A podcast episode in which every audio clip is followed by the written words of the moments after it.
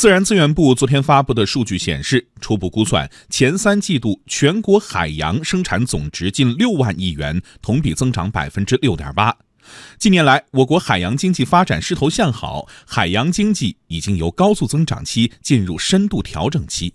来听央广经济之声记者田方玉的报道。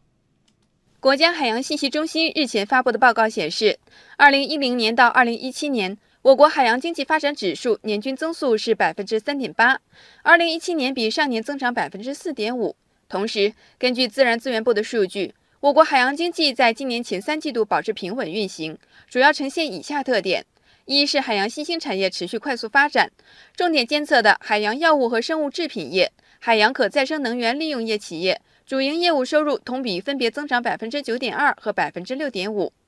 青岛优度生物公司就是一家综合性生物科技公司，他们从虎苔里提取特殊物质，研制凝胶做成面膜。公司科研人员于玉说：“一般多糖它是大分子的这种抗氧化性能是不如小分子的，所以说我们为了去提升这种抗氧化的性能，我们就把它做了一个降解，降解成了小分子的虎苔寡糖，它在皮肤上的吸收性会更好。市场价格约五千元每吨的虎苔，经过深加工，能生产十万片虎苔面膜。”创造一百万元的销售利润，产值提升两百倍。目前，优度公司已将虎苔凝胶技术申请了国家专利。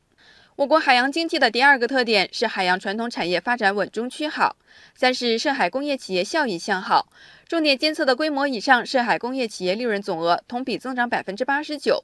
以厦门双瑞船舶涂料有限公司为例。他们致力于开发具有自主知识产权的船舶、海洋工程和工业配套保护涂料，很快就在海洋防腐、房屋和功能涂料领域打出了一片天。其科研成果已经普遍推广应用于重点重要军品型号和国家重大工程的腐蚀防护，技术水平总体上国内领先，部分达到国际领先。公司副总经理郑天水说：“都是自主知识产权的一些产品，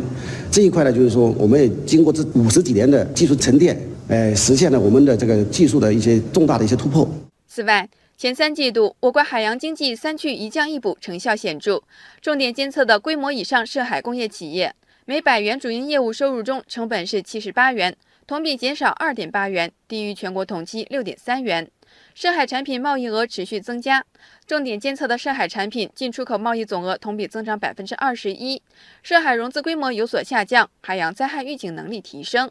目前，我国海洋经济已经由高速增长期进入深度调整期，新兴海洋产业、高新技术海洋产业的比重还有待进一步提升。中国国际经济交流中心研究员、产业部城镇化处处长马庆斌建议，把海洋经济提升到更高层面，给予更多政策上的支持。首先，我们要更多的把海洋经济啊提升更高的一个层面上，从规划到落地，像我们在陆地上搞园区一样，更加重视它。第二个来讲，实际上和我们整个目前我们国家发展中遇到的问题是一样的，就是我们的技术创新能力啊、产业的发展的能力啊，包括整个的技术研发的这种体系，我们都需要加快改革。因为海洋经济很明显是人类未来一个很重要的一个食物来源、能源的供应来源，包括未来的更新型的这种海洋交通，本身来讲，它都是值得我们去加快战略性研究的一个领域。近日，国家发改委和自然资源部联合印发通知，支持在上海崇明、山东威海、江苏连云港、浙江宁波等十四个地区